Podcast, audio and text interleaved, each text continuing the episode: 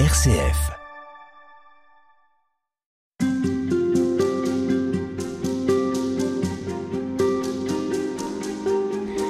Ce temps de carême est un temps d'effort, mais c'est pour risquer une autre façon de vivre, oser des actions envers les autres, envers Dieu. C'est un appel à regagner une forme de liberté et cet appel, il est présent dans ce verset Choisis la vie du livre du Deutéronome que nous lisons avec vous, Père Lionel de Wavrin. Bonjour. Bonjour. Vous êtes bibliste, prêtre du diocèse de Lille. Alors on suit les grandes questions de Moïse dans ce texte pour atteindre euh, la terre promise, celle que Dieu promet à son peuple, mais il faut aussi le vouloir. Ben oui, en fait, euh, il y a un choix volontaire pour la vie. Euh, nous avons en fait une, responsabilité par rapport à ce choix de vie. Le Seigneur va pas choisir à notre place, quoi. Voilà. Alors c'est vrai que nous pouvons ne pas être épargnés par les événements de notre existence, mais même dans ces moments difficiles, il y a toujours une, petite marge de manœuvre pour choisir la vie. Je, je voudrais prendre un exemple hein, tout simple. Une personne qui va vivre une, dépression, eh bien, euh, c'est vrai qu'une personne qui est en dépression, euh, elle est au fond du trou, quoi. Elle est plus. Bah, quel va être son choix de vie à ce moment-là?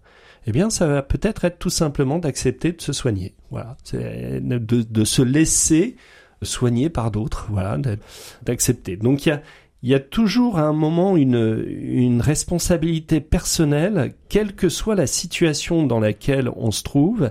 Et donc, choisir la vie, c'est aussi euh, s'engager dans un, combat pour la vie. Un combat pour, euh, pour la vie. Mais vous semblez dire que ça peut être aussi dans chacun de nos petits gestes quotidiens. Bah, en fait, euh, le, le, choix de vie, il est forcément lié à notre vie de tous les jours. Et donc, euh, ça se fait effectivement euh, au, au, quotidien.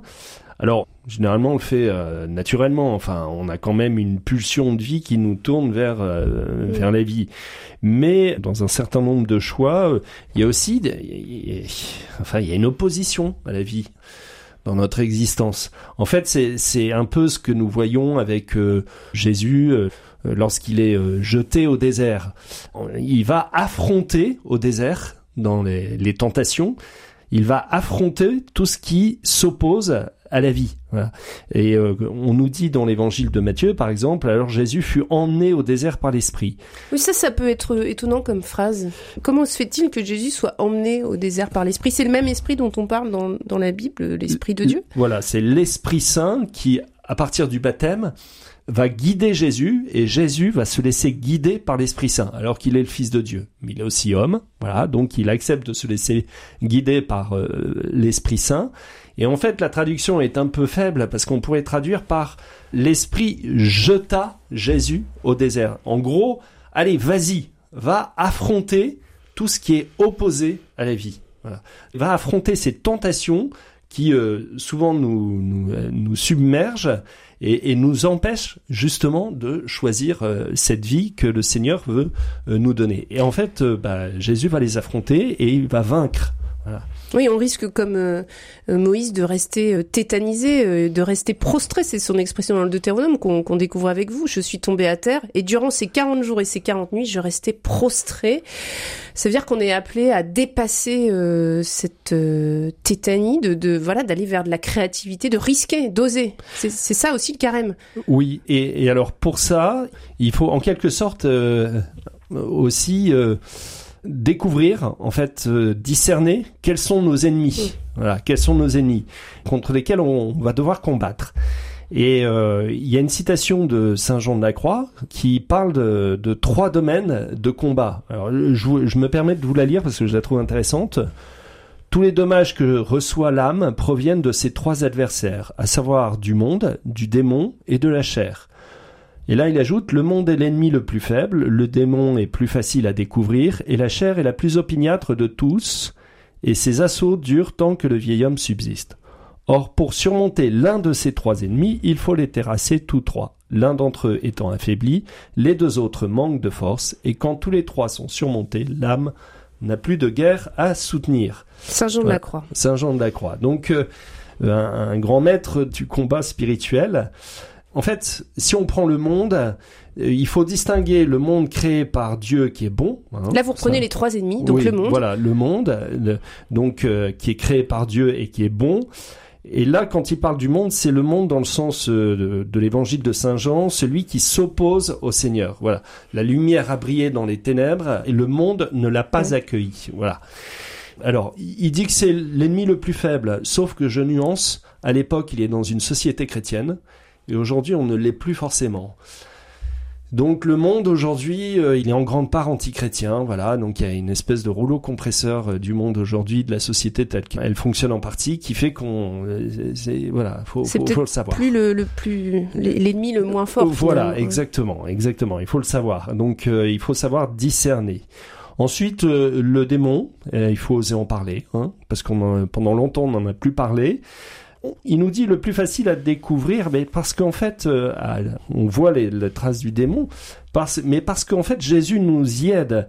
Alors, il faut savoir que le démon euh, ne peut atteindre directement notre volonté, c'est-à-dire qu'il peut pas nous forcer à faire quelque chose, mais il nous attire par des suggestions, voilà, il est séducteur, voilà, il est séducteur, il est menteur aussi. Il peut prendre l'aspect euh, du bien. Il peut prendre, oui, parce qu'on ah oui, on l'appelle l'ange de lumière aussi, c'est-à-dire que celui qui se présente sous une, belle apparence, euh, quelque chose qui en apparence est bien, et puis qui, avec le au fil du temps, au fil des événements, finit par euh, euh, être quelque chose d'extrêmement mauvais qui nous fait perdre notre liberté. On le trouve par exemple dans toutes les pratiques ésotériques qui sont très qui se développe beaucoup aujourd'hui en France. Voilà, et c'est toujours, euh, on va voir un médium, on va voir quelque, une personne comme ça pour essayer d'obtenir un bien. Voilà. Mhm. Et donc, il, euh, il, se peut qu'on obtienne un bien dans un premier temps, mais après, voilà, ça débouche sur des pratiques beaucoup plus sombres.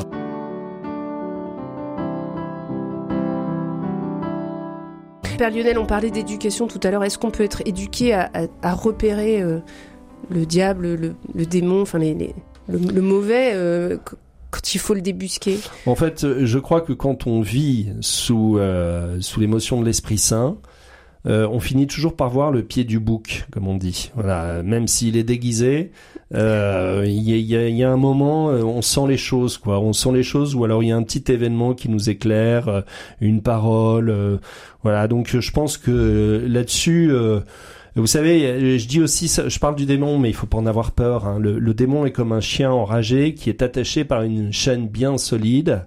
Et euh, tant qu'on s'en approche pas, on n'a pas, on n'a pas le craindre, quoi. Voilà, vous voyez, c'est voilà. Donc, mais il faut savoir qu'il existe et qu'il, euh, son but, c'est de nous faire tomber et c'est de nous éloigner, de nous séparer de Dieu. Voilà. Donc, euh, voilà. deuxième et troisième. Le troisième, bah, c'est comme donc la chair. Alors la chair, de façon générale, euh, c'est pas euh, uniquement euh, les questions de relations affectives, c'est tout ce qui la chair dans le sens qui, qui affaiblit l'esprit, notre âme, notre esprit, qui lui veut entraîner tout notre être, et donc la chair aussi vers Dieu. Et la chair, c'est tout ce qui va nous nous alourdir, tout ce qui va nous éloigner là aussi dans nos dans notre façon de vivre ça peut être euh, les pratiques alimentaires, ça peut être les, notre regard, ça peut être notre imagination, ça peut être beaucoup de choses, quoi. Vous voyez? Et donc euh, euh, savoir. alors en fait, on, là aussi, il y a une citation de saint Paul qui est très éclairante. Mais voici le fruit de l'esprit amour, joie, paix, patience, bonté, bienveillance, fidélité, douceur et maîtrise de soi. Et il ajoute ceux qui sont au Christ Jésus ont crucifié en eux la chair avec ses passions et ses convoitises, puisque l'esprit nous fait vivre, marchons sous la conduite de l'esprit. Voyez, donc voilà, donc toutes ces notions, amour, joie, paix, patience, bonté, bienveillance, fidélité, c'est les fruits euh, de l'esprit qui lutte contre euh, les pratiques de la chair, quoi. Alors euh, tout ça, ça peut guider un carême et nous permettre de, de choisir la vie. Alors pour autant, on le sait, c'est pas si évident. Si ça l'était. Euh, oui, oui, non, mais c'est vrai qu'il y a des. Euh, on peut ne pas choisir euh, la vie. Il y a un passage du livre de Joël Guibert sur le combat spirituel que je trouve assez éclairante. Euh, par exemple, une trop grande souffrance qui nous amène à subir notre vie. Euh, ou alors on sera constamment dans la recherche du bouc émissaire. Euh, S'il m'arrive ça, c'est à cause de ça, à cause de tel événement, etc. Il y a un moment, il faut, il faut prendre ses responsabilités, entre guillemets, même si c'est compliqué, et dire, bon, bah non, ça suffit. Maintenant, je ne subis plus, je choisis. Voilà. Et je vais entrer dans une espèce de combat pour la vie, pour l'affronter en quelque sorte et non plus la subir. Alors vous le disiez en début d'émission, cette force peut, peut nous venir de Dieu. Là, vous, vous, mettez la volonté. Mais... En fait, la volonté, quand je parle de la volonté, pour moi, c'est la volonté du Seigneur en nous.